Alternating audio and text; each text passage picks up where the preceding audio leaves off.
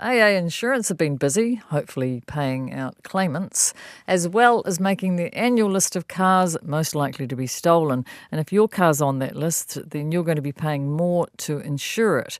And car thefts and attempted theft numbers have increased nationally by 36.5% and in Auckland by a whopping 43% over the last year. Well, Beau Paparoa is head of motor claims at AA Insurance and I'm pretty sure he's seen it all and heard it all, I'd imagine. Kia ora, good evening, Beau. Kia ora. What do you put the increase in car theft down to? Uh, so at AA Insurance, our, our, some of our data is showing that it's, uh, there's a link there to ram raid activity, uh, but it also showing an increase in of activity in joyriding uh, and also just simply people stealing a car to get from A to B. So opportunist, really. That's what it appears to be, yeah. The cars that are being stolen to be perhaps resold, is that happening as well? We don't have solid evidence about that, but we have heard things like that. But yeah, we don't have any solid evidence around it. Can I ask you, you might not know the answer to this, but how do you steal a car? like, do you smash the window? Do you hotwire it? What do you do? I wouldn't know myself, to be honest. Um, but yeah, it, appears that there's there's some definite activity of people knowing how to how to break into vehicles uh, simply by breaking in through the rear quarter glass, uh, especially on some hatchback vehicles. The rear that's, quarter that's glass. Quarter glass, yeah. So that's that's the extent of my knowledge on it. All right, give us the magic list, Beau. What's on that list? The most frequently stolen cars.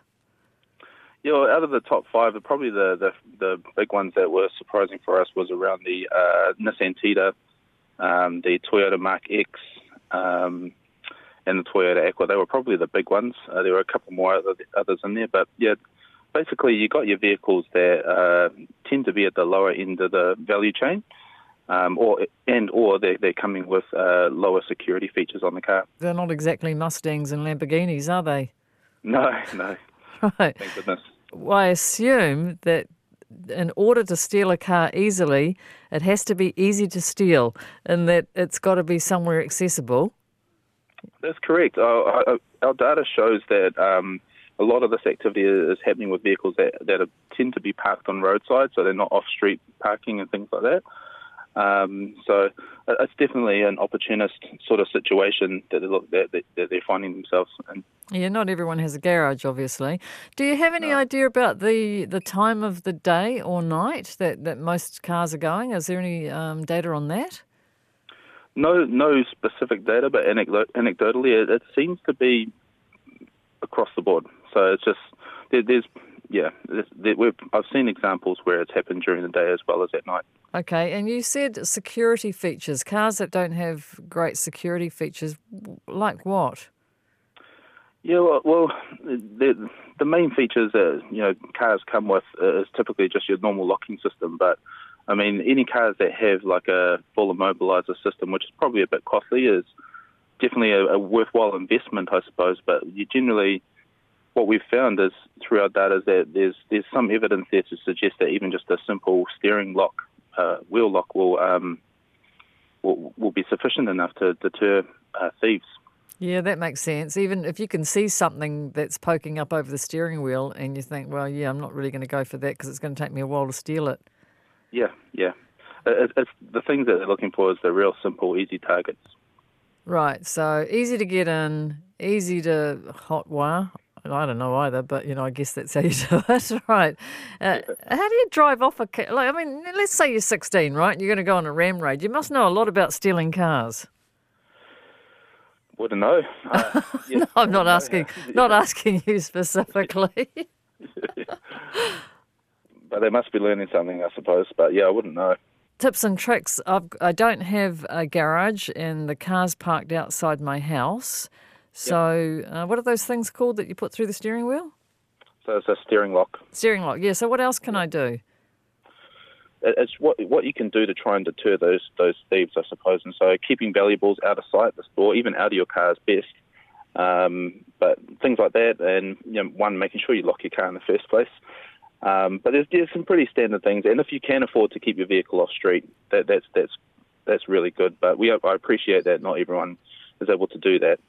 So it's just yeah, doing what you can, and, and if you if you are on the street, if you can keep it in a well lit area, especially at night time, um, that's that's pretty much all we can ask for. But it's just yeah, encouraging people to just be that extra vigilant at the moment, um, given that, that, that it's on the rise. Take us through the top five again, Beau. What are they? So the Nissan Tiida is number one, um, Toyota Mark X is number two, and the Toyota Aqua is number three. Uh, the Mazda Atenza number four, and the Mazda Demio number five. So if you own one of these cars and you're listening to this, you'd be thinking, oh, you know, my car's next.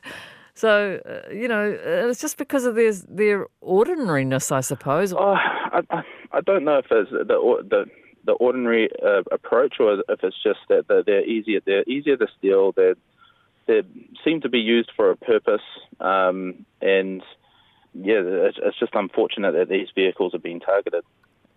And do you pay out all the time if somebody's like, you know, what, what would be a reason why you wouldn't pay out? That you forgot to lock it? No, no, it's that's what we're here to ensure is, is to look after it basically be there if our customers lose their vehicle in those instances. And so um, there would be a there would have to be a really odd circumstance for a claim not to be covered.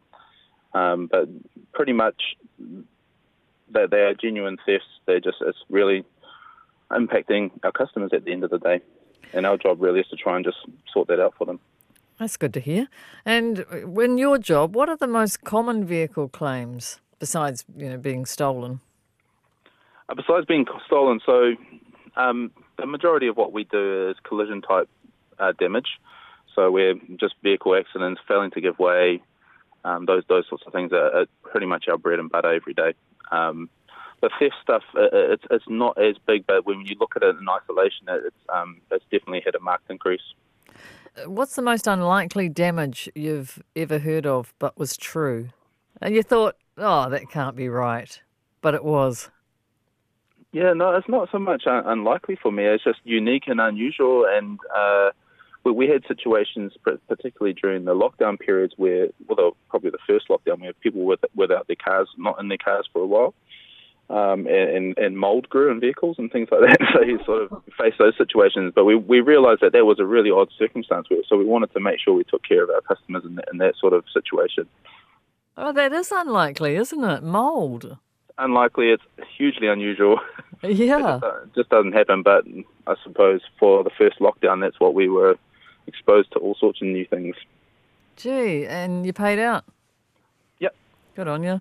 You got a message for the ram raiders or the people who uh, steal someone's car just to get to A to B?